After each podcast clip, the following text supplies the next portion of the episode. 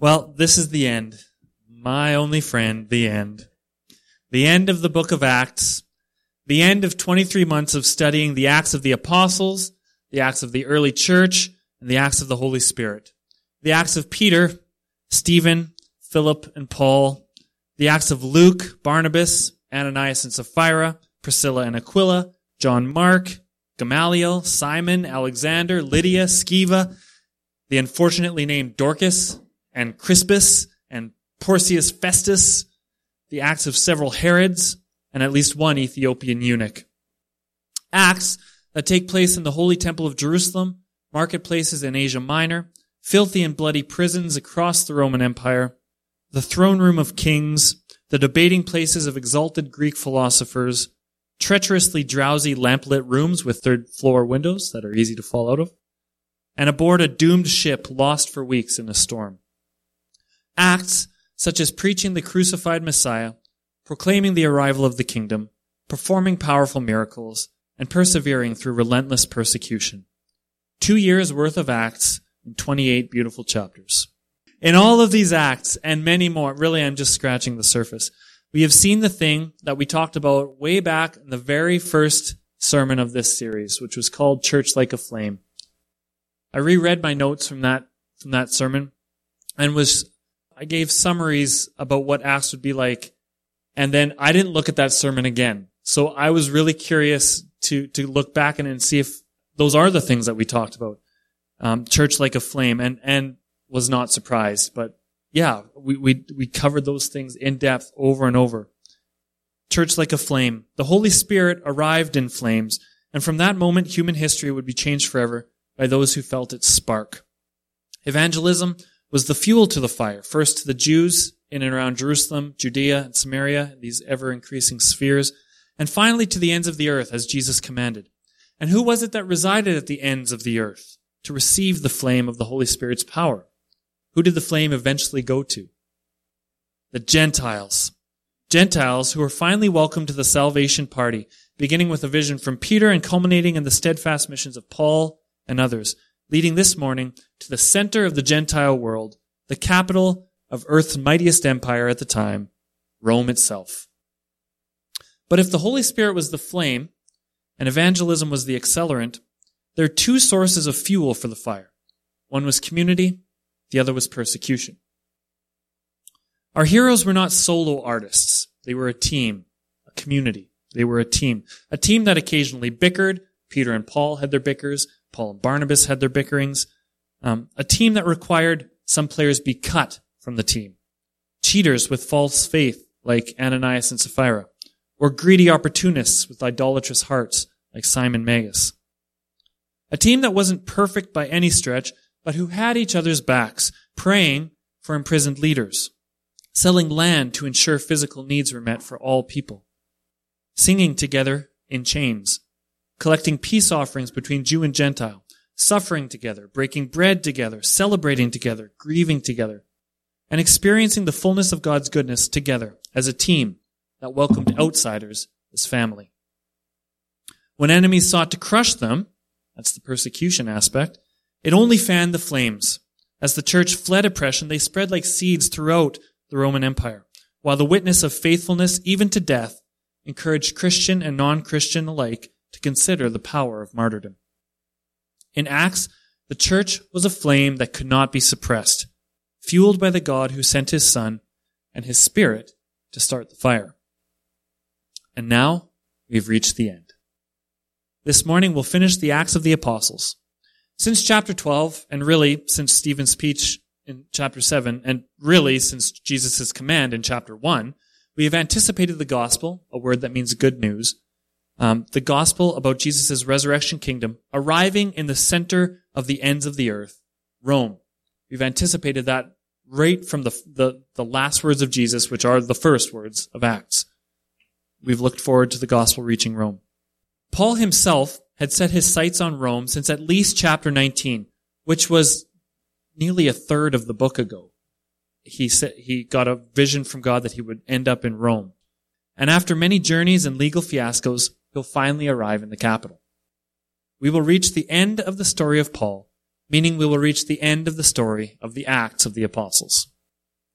But that's not to say that we've reached the end of the story of the Acts of the Church, or of course the Acts of the Holy Spirit. Acts is not over, not even close. We are living in the story of the book of Acts to this day, as the flame of the Spirit continued to spread, eventually ending up in this little Canadian village of Clyde, Alberta, which, by the way, is the culmination of human history. When it, when it arrived in Clyde, that was the high point of all human history. But the end of Paul's story and the end of Acts comes abruptly.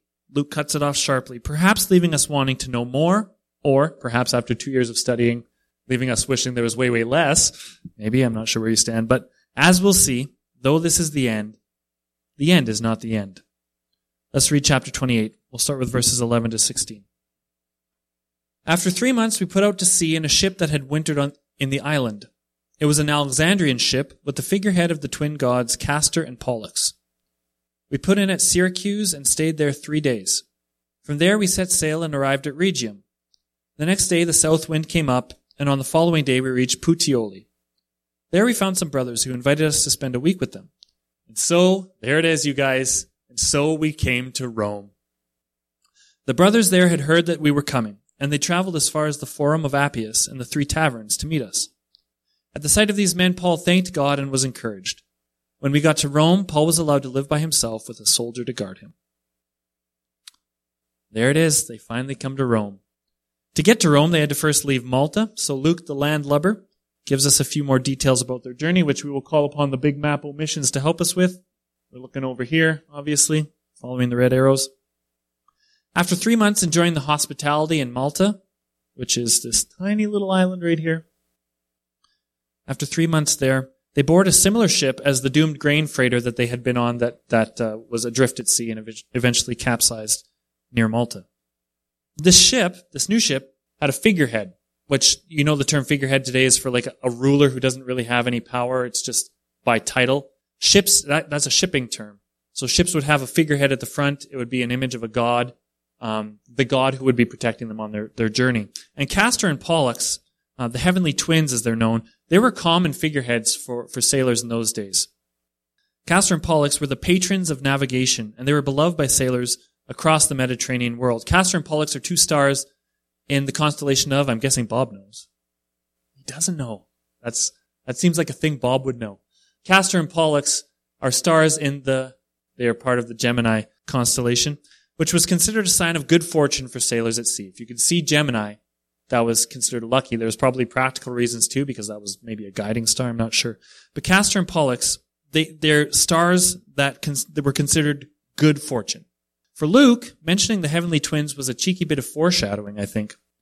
Paul and his companions would arrive safely to their destination, but not under the guidance of some silly superstition about the stars. Rather, they arrive in Rome under the care and protection of the God above the storm, who had promised his servant Paul and all who accompanied him that he would indeed reach Rome in order to proclaim the name of Jesus. Never mind Castor and Pollux. I think Luke mentions them to be like, this is what the sailors thought was protecting them, but we know why they really re- arrived safely in Rome, don't we, guys? And so, from tiny Malta, they head to the much larger Sicily, and then on to the boot of Italy, the toe of the boot of Italy, the mainland at Rhegium. From there, they sailed about 180 nautical miles in about two days to Puteoli. There, in Puteoli, as in Sidon at the start of their journey, Paul was given the grace, uh, given the, um, the, the luxury of going off ship for a week to spend with Christians there in Sidon. That's how he started his journey, and he ends his journey the same way. He gets to spend a week in Puteoli, hanging out with the brothers, as it says.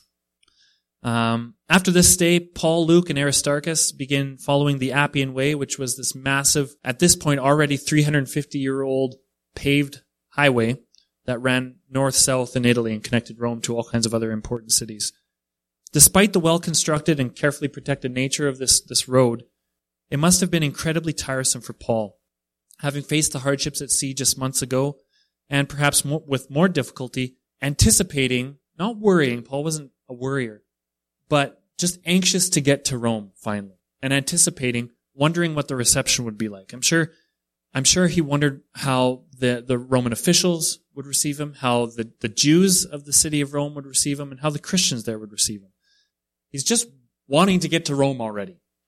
But any uncertainty about his coming reception was put to rest when they reached a popular marketplace called the Appii Forum, which is right here. It was about 43 miles from Rome, and some believers from Rome heard Paul was coming, and they trekked those 43 miles by foot to meet him. They couldn't wait to see Paul. And so Paul's arrival was a huge encouragement to them, the people in Appii Forum, and then there was another group just the next city up, three taverns. It was a great encouragement for them to see and, and meet Paul, who had written them a letter some three years earlier, the book of Romans, incidentally, and now they finally get to meet him. And so that was, I'm sure, massively encouraging for them. But it, what we know is that it was a massive encouragement for Paul too, to be welcomed warmly even before he gets to Rome by these Roman Christians meant a lot to Paul. In Rome, Paul, he enjoyed a degree of personal liberty, befitting a man who has committed no crime that anybody could level any charges against him. Plus he's a Roman citizen. So in his quaint little rented home, Paul would accomplish a lot. In fact, three of my, my three favorite books of Paul are Ephesians, Philippians, and Colossians. And all three were written from this little home under house arrest. Philemon was as well, which is a cool book. It's written to a guy who had his slave run away from him, go hang out with Paul. And Paul's knew that that wasn't a great situation, so he sends the slave Onesimus back to Philemon, knowing Philemon had every right in the world to beat and punish him. Um, but he sends Onesimus back to Philemon saying, this is my brother. Like, I know you'll treat him well. It's a cool book to read. It's, it's only, I think, one chapter. It's really short. Um, anyway, all those books were written under this state of house arrest. As we'll see, Paul was never lonely in this house either. He, he entertained guests, debates were held in his house, and trainees frequently came and went. Uh, guys like Luke, John Mark would come and visit Paul for a time and then move on, would be sent by Paul off to other churches to take care of them. Not to mention, Paul was literally never alone in this house. Why? Well, there was a much more constant companion with him. See, Paul was chained by the wrist to a Roman officer at all times, day and night. Constantly chained to a Roman officer. Can you, for two years, can you imagine what, like, even just going to the bathroom, you, like, no privacy. You just, a day and night, you're chained to some Roman soldier. Lucky for that, and that's exactly right. Trish said, lucky for that soldier. Because they sat there when it, when Paul did all of this activity in their four hour shifts. So while Paul dictated his letters at length, the soldiers listened, and some commentators think even contributed. They think uh, certain passages of of Paul's writing during this time smacks of well, someone chained to a, a centurion or a soldier right there. But maybe the centurion gave him some ideas, like, "Hey, how about this?" Which that's an idea that I just absolutely love. The the idea of, of a Roman soldier being like, "How about you change this to this?" Yeah, it was most likely because he was staying um, just outside the barracks. So there's probably like a company of a whole bunch of soldiers rotating in and out. But they were there when he dictated his, let- his letters. When Paul kneeled in prayer for persecuted friends, or as he often did, pray for Rome itself, the leaders of Rome, then those soldiers would be forced to kneel right with them and engage in those prayers. When Paul outlined um, to his Jewish antagonist, the fulfilled Jewish prophecies, there's, there's the soldier right there hearing all about Jesus. And when Paul told stories of beatings and prison breaks, of healings and exorcisms, of shipwrecks and snake bites, the soldiers would be sucked into a world of adventure beyond anything their military lives could ever bring them into. And the result of all this, as Trish said, lucky soldiers, well, yeah, Paul became very well known among the soldiers of Rome. This is Philippians 1, 12b to 14. It says, What has happened to me has actually served to advance the gospel. As a result, it's become clear throughout the whole palace guard and to everyone else that I am in chains for Christ. And because of my chains, most of the brothers and sisters have become confident in the Lord and dare all the more to proclaim the gospel without fear. Basically, Paul is saying, everybody knows why I'm in chains. All the soldiers who come and guard me, they all know what this is about. And because of it, God is being glorified. As we've seen throughout Acts, the chains of oppression thrown on by the world only serve to spread the fire of the gospel. Even the palace guards see this as a special man, worthy of recognition. Just a quick aside. Angie asked me yesterday, this is the end of Acts, right? And I said, yep, this is the last sermon in Acts. And she's like, are you sure? You're not going to be like, oh, by the way, I have a bonus sermon in Acts. And I said, no, we're done Acts. But, but after our Advent series, which I don't know what it's going to be yet, after our Advent series, I'm to bridge into our next book, which will probably be Ephesians. We are going to look at the life of Paul after Acts. So it's not Acts. I didn't lie to you, Angie, but it's between when Acts ends and just the end of Paul's life because it is fascinating. I did not know much about it. And there's a lot of goodness there that I think we can mine out. Um, anyway, the reason I bring that up, um, actually, I forget why I brought it up. So there you go. Now you, now you know. I went off on an aside and totally forget. Uh, where was I? Serve to spread the fire of the gospel. I don't, I don't know why I said that, but now you know. Let's read verses 17 to 22. Three days later, he called together the leaders of the Jews. So he's arrived in his home that he'll be in house arrest for two years. And three days into that time, he, because he can't go out to the synagogues as was his practice because he's under house arrest, he brings the synagogue to him. He asks the Jewish leaders to come visit him. When they had assembled, Paul said to them, My brothers, although I have done nothing against our people or against the customs of our ancestors, I was arrested in Jerusalem and handed over to the Romans. They examined me and wanted to release me because I was not guilty of any crime deserving death. But when the Jews objected, I was compelled to appeal to Caesar. Not that I had any charge to bring against my own people. For this reason, I have asked to see you and talk with you. It's because of the hope of Israel that I am bound with this chain. They replied, We've not received any letters from Judea concerning you, which is, by the way, very interesting. You'd think Judea would be all over. They hate Paul, and they want to spread that hatred of Paul all over the empire, so that wherever he goes, he gets discredited. So it's interesting that the, the Roman Jews hadn't heard of Paul yet. Anyway, and none of the brothers who have come from there has reported or said anything bad about you. But we want to hear what your views are, for we know that people everywhere are talking about this sect. That sect is, of course, Christianity. So chapter 28 features uh, one last pair of speeches by Paul. But we don't have any record of Paul's preaching and teaching among the Gentiles, even though Rome is Gentile central. Instead, Luke focuses again on what has always been the pattern for Paul throughout his many years of evangelical mission. Go first to the Jews. This first speech, which we just read, is a very political speech. It's um, very diplomatic, I should say, in that he downplays the brutal role of the Jerusalem Jews in his arrest and treatment. He doesn't mention that he was beaten by a, an angry mob. In fact, it's so diplomatic to the point where Paul claims that he's handed over to the Romans, but we know that it was the Romans who saved Paul from the hands of the Jews. So he doesn't frame it like that. He doesn't want to cause any uproar among these his new neighbors. But while he downplays the violence and injustice done to him by his fellow Israelites, he refuses to budge on his claims to innocence. Though the Romans saw Paul as innocent, the Jews did not. Though Paul intends no charge or harm against their people, they intend harmful charges against him. Though Paul is proclaiming the resurrection of Jesus as the fulfillment of Israel's hope, Israel itself seems intent on rejecting that hope and crushing those who do embrace it.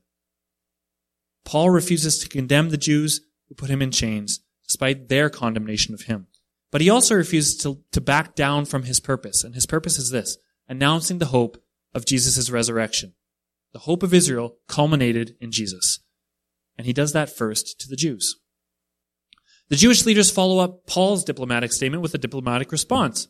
They haven't heard from their Jewish leadership, leadership in Judea, which is surprising, as I mentioned. So they're unwilling to commit to what Paul is saying all throughout the empire, Jews everywhere looked to leadership in Jerusalem.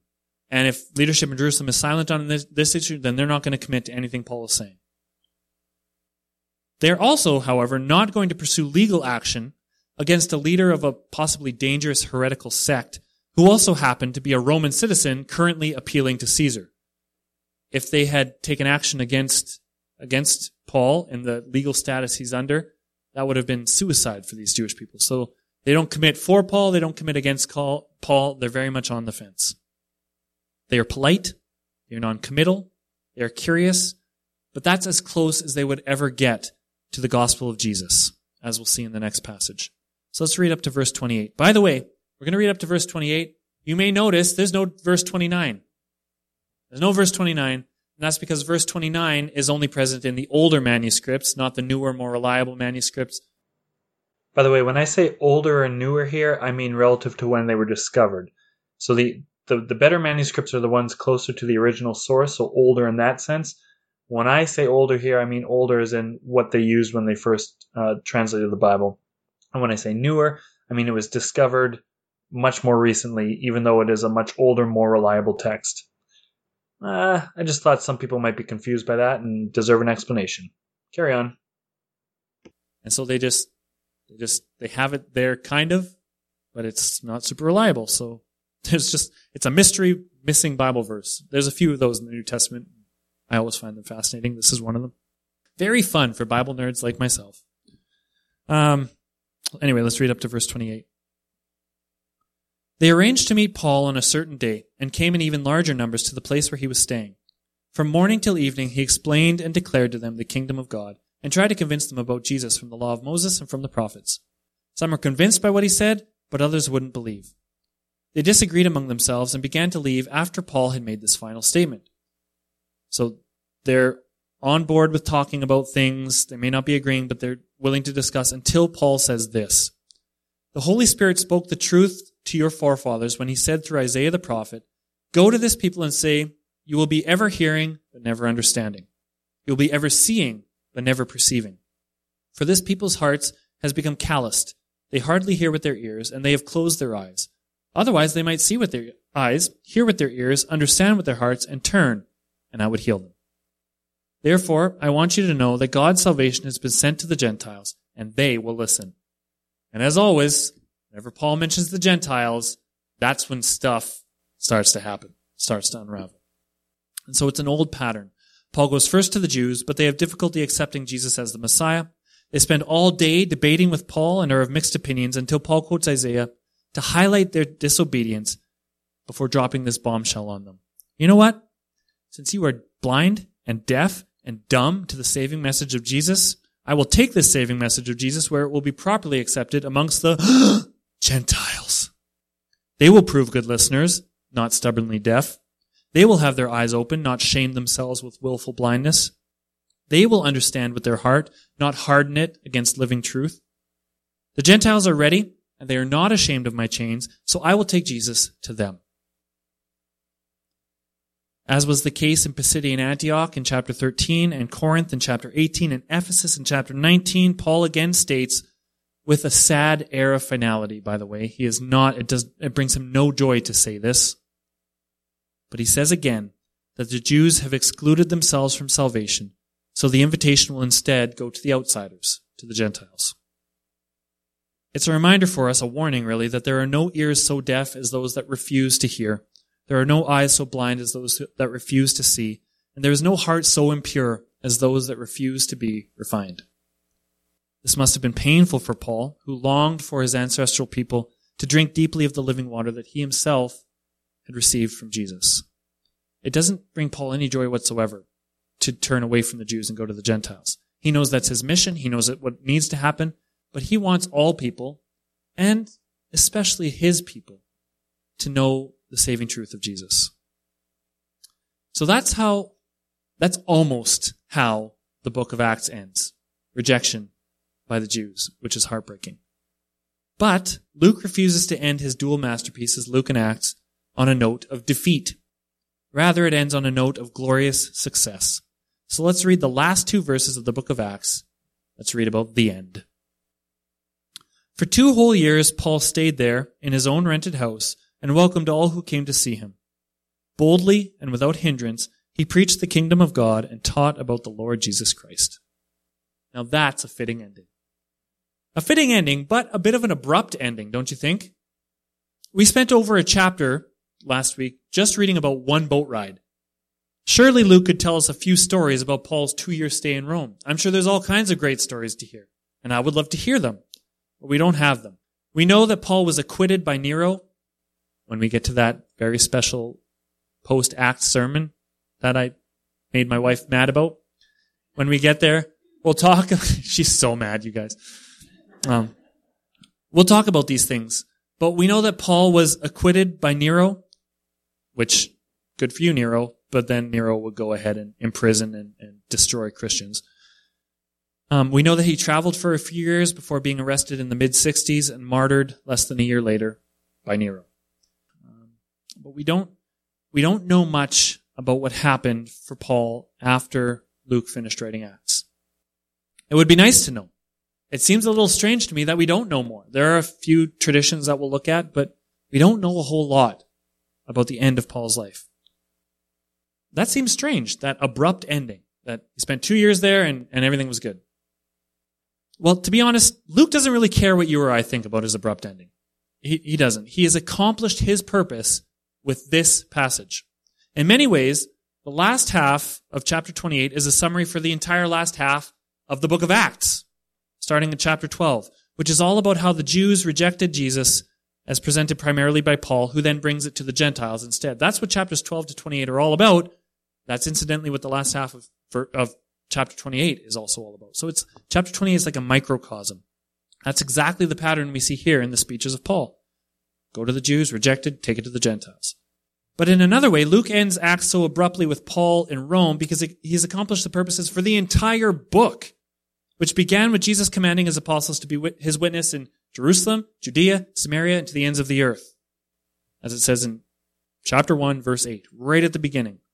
And the rest of the book of Acts is that command unfolding, how the church was obedient to that command. So, Jerusalem, check.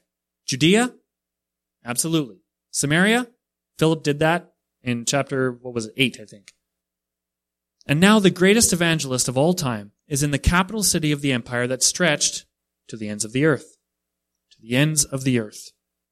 He is in chains, true, but though his body is hindered, his passion and preaching certainly are not.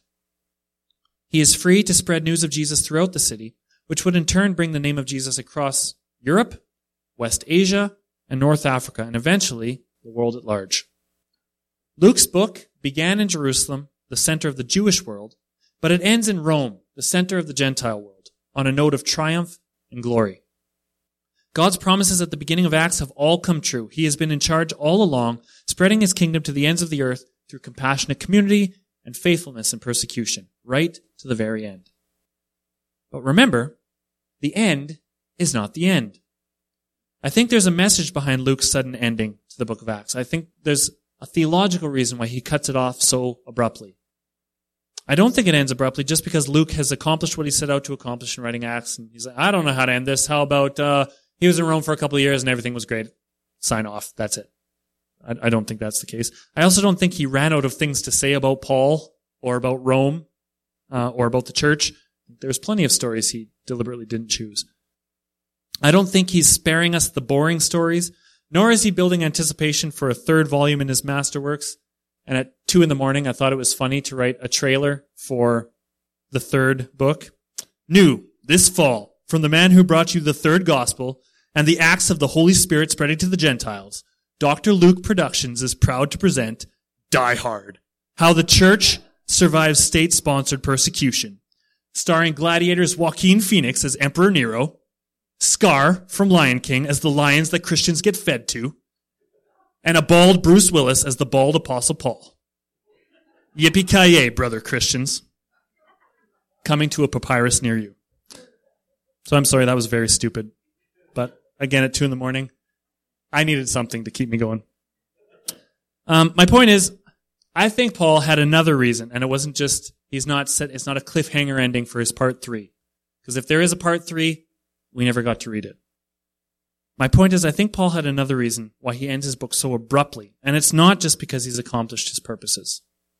I think ending the book so short like that is a genius way for him to highlight the fact that the end of this particular piece of writing doesn't mark the end of what that writing, piece of writing is about for us. Just because the book ends doesn't mean the story ends. Does the story of the church end with Paul in Rome? Obviously not. 2,000 years later, here we are, the church. Did the Holy Spirit quit lighting people's hearts on fire for the kingdom once Paul went under house arrest? Of course not. Did all the acts of the sovereign Lord cease with the book of Acts? Not even close. That's ridiculous. Author Lloyd Ogilvie, and I hope I pronounced his name right. Sorry, Lloyd, if I didn't. Um, author Lloyd Ogilvie said it best when he wrote, the abrupt ending leaves us with the challenge and opportunity to allow the Spirit to write the next chapter in the book of Acts today, in and through us. It ends quickly with us wanting more because we are the more. We are the rest of the story. We here in Clyde Christian Bible Church, we didn't start the fire. It was always burning since the world was turning, or at least since around AD 63 when Luke completed Acts. Our job is to see the glorious success in the last two verses of Acts and find ways to emulate it. So just listen to the verbs that I use. To welcome all who step through the doors of our humble church building on Fridays or Sundays, or into our community and into our houses on the days in between. By the way, welcome is the word used here. These are all uh, words used of Paul in the last two verses, and I'm just extrapolating them to you. So welcoming. Next, to proclaim the kingdom of God boldly and unashamedly, not fearing rejection, but faithfully trusting in the King. To announce Jesus as Lord and Savior to all, and to journey towards transformation together with our neighbors. To refuse to be hindered by any chain, and there's a lot of chains that I thought of, and you can think of more. I'm thinking of the chains of busyness, the chains of fear and doubt, the chains of biblical ignorance, just not knowing what Scripture says, the chains of addiction, the chains of mammon, money, comfort, pleasure, the chains of self-righteousness, the chains of inadequacy, the chains of sin and slavish devotion to the idol of me. There's a lot of chains that weigh us down. But in Christ, we have the power to set, shake loose those chains, to break those chains, in fact, that we need not be hindered by any of those chains, and instead set our eyes above with prayers of thanks and songs of joy and pleas for compassion directed to our God. And I love that idea, that that's a portrait of, of us, despite whatever chains we have. Here we are pronouncing, proclaiming, uh, sharing together, uh, journeying together. Just looking at what other verbs I used. Refusing to be hindered by those chains and setting our eyes on, on Him who's above. I love that picture. A similar thing happened when Jesus went away. When Jesus went away, it felt like the end of something. And the disciples, they just kind of milled around Jerusalem wondering, well, now what? But it wasn't the end of anything. It wasn't the end. In fact, it was the beginning. In his absence, he sent the Holy Spirit to set the world on fire. So it was more a beginning than an ending. So it is with the Acts of the Apostles, which should be known as the Acts of the Holy Spirit anyway. All of the original apostles are gone now, obviously, but the same Spirit is alive today. That same Spirit that moved the apostles moved the Galt family and the Fraser family and Ruth and Judy and others to start a little congregation here in, of all places, Clyde, Alberta. And with the hiring of Bob and Pat, community impact grew at an incredible rate through programs like After School Bible Club and Youth Group. One of the families that came to After School Bible Club and Youth Group was the Lance family. They stuck around for a while, and their oldest son stumbled his way through faith thanks to relationships made at camps and conferences, but ground zero for his faith was right here in this building. He headed off to Bible college, met the woman that he loves more than any other, and got smacked upside the head by the Holy Spirit when a pastoral opening when, when a pastoral opening arose in his hometown. Thirteen years later, he can't believe how fortunate he is to be living and loving alongside such an excellent group of fellow disciples. And that's just a few of the acts of the Holy Spirit that led one man to catch the same fire as Peter did and Stephen did and Paul did. You all have your own stories, of course. I'm honored to journey with you in those stories, but you all have your own stories. And as with the story of the apostles in Acts, one major part of our story is our purpose, which is not any different for us than it was for any of our heroes that we've studied the past two years. The purpose is the same. Follow the guiding flame of the Holy Spirit and pass along the warmth and power of his fire as we welcome those around us, making the name of Jesus famous with all boldness and without a hindrance. In the words, the last words of the book of Acts. It's the same, same purpose as they had is the same purpose we have. Follow the Holy Spirit, pass on his warmth and power to those around us as we make his name famous.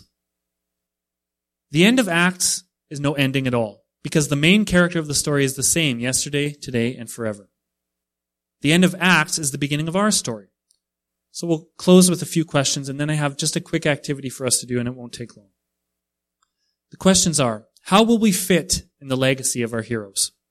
How will we be led by the light of the Spirit? How will we fuel the fire of our own acts of love? How will we fan the flames through community and suffering alike? How will our Lord welcome us home when our end comes, remembering that for faithful servants, even in death, the end is not the end. A little sad to see Acts go. There's, by the way, no other church that does this that I know of. Uh, every time I tell pastors that we spend two years at a time, they, they think I'm insane. Um, and you probably do too. The next one won't be two years long because the letters of Paul are only four, five, six chapters long. But the end of Acts is not the end of the story. So as an act of reflection, as Acts comes to an end, I've come up with a brief survey kind of thing. There's only three questions. Did I put them? Oh, no, I didn't. The three questions are this, and um, Yellow, would you mind maybe distributing? What story or stories stood out for you as we studied Acts? What will you remember? Yeah, chapter 27 is really a powerhouse story. Um, and it, it, it was illuminating to me too.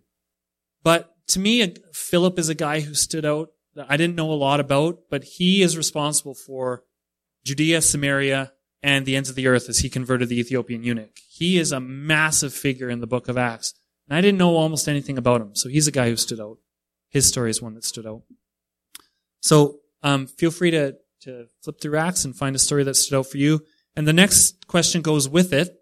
How did these stories fan the flames of your own faith? How have you grown? How has your faith been challenged and grown as we studied Acts? That's not, I'm not looking for ways for you to praise me, of course. This, I, it's only, it's the text that does this. It's the Holy Spirit in you that does this. So think of, um, how did these stories encourage you, disrupt you, shake you up, um, and, and deepen your faith? And third, what mission is the Holy Spirit leading you towards? Because that's the whole purpose of studying Acts. In other words, how can you be Jesus' witness to the ends of the earth? And Clyde is the ends of the earth. Um, how can you serve Him with boldness? So, if you want, to take a few minutes right now.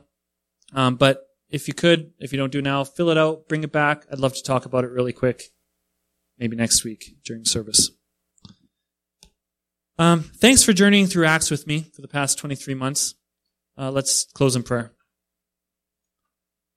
Father God, we thank you for these acts of your servants, but we thank you even more for the acts of your Holy Spirit. And we get to taste and experience those acts even today. We are the continuation of the story. Uh, what an honor and a privilege to be your people, uh, witnessing and proclaiming you with boldness and without hindrance. Thank you, Holy Spirit, for how you fuel us. I pray that we would be faithful to take your fire and spread it to our community, to our neighbors, to our friends and family, to our enemies as well. You are good, Father.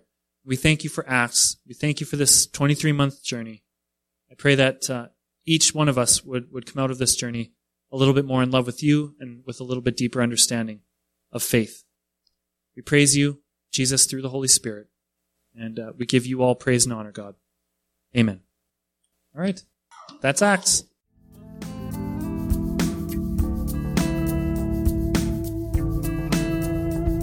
Very fun for Bible nerds like myself. Yippee ki brother Christians.